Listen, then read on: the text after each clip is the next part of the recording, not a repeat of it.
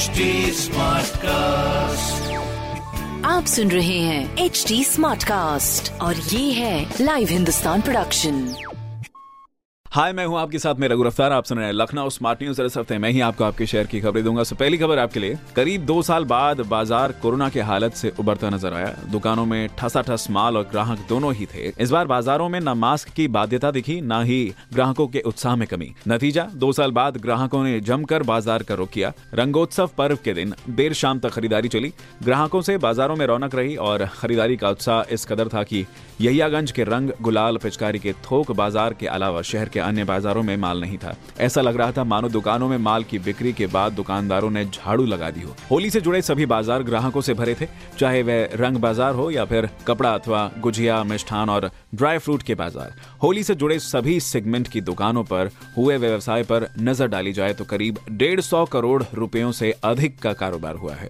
दूसरी खबर, एक हज़ार नई रोडवेज़ बसों की खरीद प्रक्रिया शुरू। यात्रियों की सुविधा के लिए परिवहन निगम प्रशासन एक हज़ार नई बसें खरीदने जा रहा है। इसके लिए निगम प्रशासन ने टेंडर अपलोड कर दिया है। अप्रैल के पहले सप्ताह में टेंडर खुलेगा।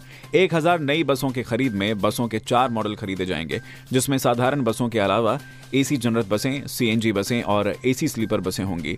मुख्य प्रधान प्रबंधक तकनीकी संजय शुक्ला ने बताया कि कोरोना काल के लंबे समय बाद बस बेड़े को बढ़ाए जाने की प्रक्रिया शुरू की गई है। इसके लिए टेंडर प्रक्रिया भी शुरू कर दी गई है। बस बॉडी खरीद के लिए टेंडर आमंत्रित किए गए हैं। तीन माह के भीतर नई बसों का बेड़ा आम जनता के लिए उतारा जाएगा। परिवहन निगम एमडी आरपी सिंह ने बताया कि कोरोना काल के चलते करीब तीन चार साल से बसों की खरीद नहीं हो सकी थी। लंबे समय बाद बसों की खरीद प्रक्रिया शुरू हुई है। इस बार बस बेड़े में साधारण बसों के साथ एसी बसें भी शामिल की जाएँगी। तीसरी खबर, जनेश्वर मिश्र और लोहिया पार्क राजधानी के फेफड़े हैं, जिस लखनऊ का औसतन वायु गुणवत्ता इंडेक्स यानी कि ए क्यू आई दो सौ के करीब रहता हो, वहाँ बढ़ती हरियाली राहत दे रही है। जनेश्वर मिश्र पार्क, लोहिया पार्क प्राणी उद्यान स्मृति उपवन जैसे पार्क अगर राजधानी में न होते तो सांस लेना दूभर हो जाता। ये पार्क राजधानी के फेफड़े हैं। इसके अलावा घरों में लॉन बनाने और पेड़ लगाने की बढ़ती संस्कृति भी राजधानी की हवा सुधारने में मददगार साबित हो रही है। ऐसे में अगर आप भी अपने घरों में हरियाली थोड़ी सी बढ़ाएँ तो ज़्यादा बेहतर होगा। वहीं हरियाली के प्रति लोग इतने जागरूक हुए हैं कि पिछले वर्ष की तुलना में इस वर्ष राजधानी में आठ वर्ग किलोमीटर वन क्षेत्र बढ़ा है। क्या बात है। राजधानी का पंद्रह फ़ीसदी से ज़्यादा हिस्सा हरियाली से ढका है। बहुत ही अच्छी खबर। चौथी खबर की ओर बढ़ते हैं। चिड़ियाघर के चंद्रपुरी स्टेशन पर उमड़ी भीड़। चंद्रपुरी स्टेशन की टिकट खिड़की पर लंबी लाइन लगी थी। प्लेटफॉर्म पर सैकड़ों यात्री ट्रेन का इंतज़ार कर रहे थे। जैसे ही ट्रेन आती दिखी, बच्चे, बूढ़े और जवान खुशी से उछल पड़े।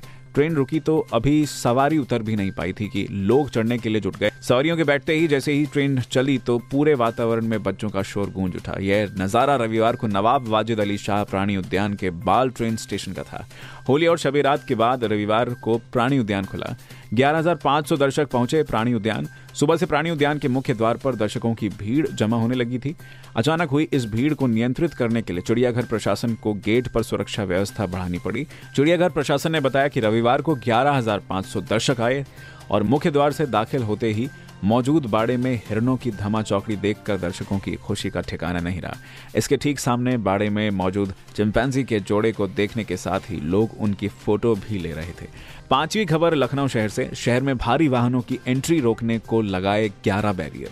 जी हाँ लखनऊ में जाम से मुक्ति और शहर के अंदर रेंगते वाहनों को रफ्तार देने के लिए यातायात विभाग सोमवार से सुबह छह से रात ग्यारह बजे तक भारी वाहनों पर सख्त पाबंदी लगाएगा। भारी वाहनों की आवाजाही के लिए ग्यारह नए रूट तय किए गए हैं, जहाँ से दूसरे जिलों से लखनऊ आने वाले वाहन बाहर से ही दूसरे जिलों के लिए आवाजाही कर सकेंगे। शहर के अंदर भारी वाहनों को रात ग्यारह बजे के बाद ही प्रवेश मिल सकेगा। इसे सुनिश्चित करने के लिए शहर के आउटर इलाकों में 11 बैरियर पॉइंट तैयार किए गए हैं।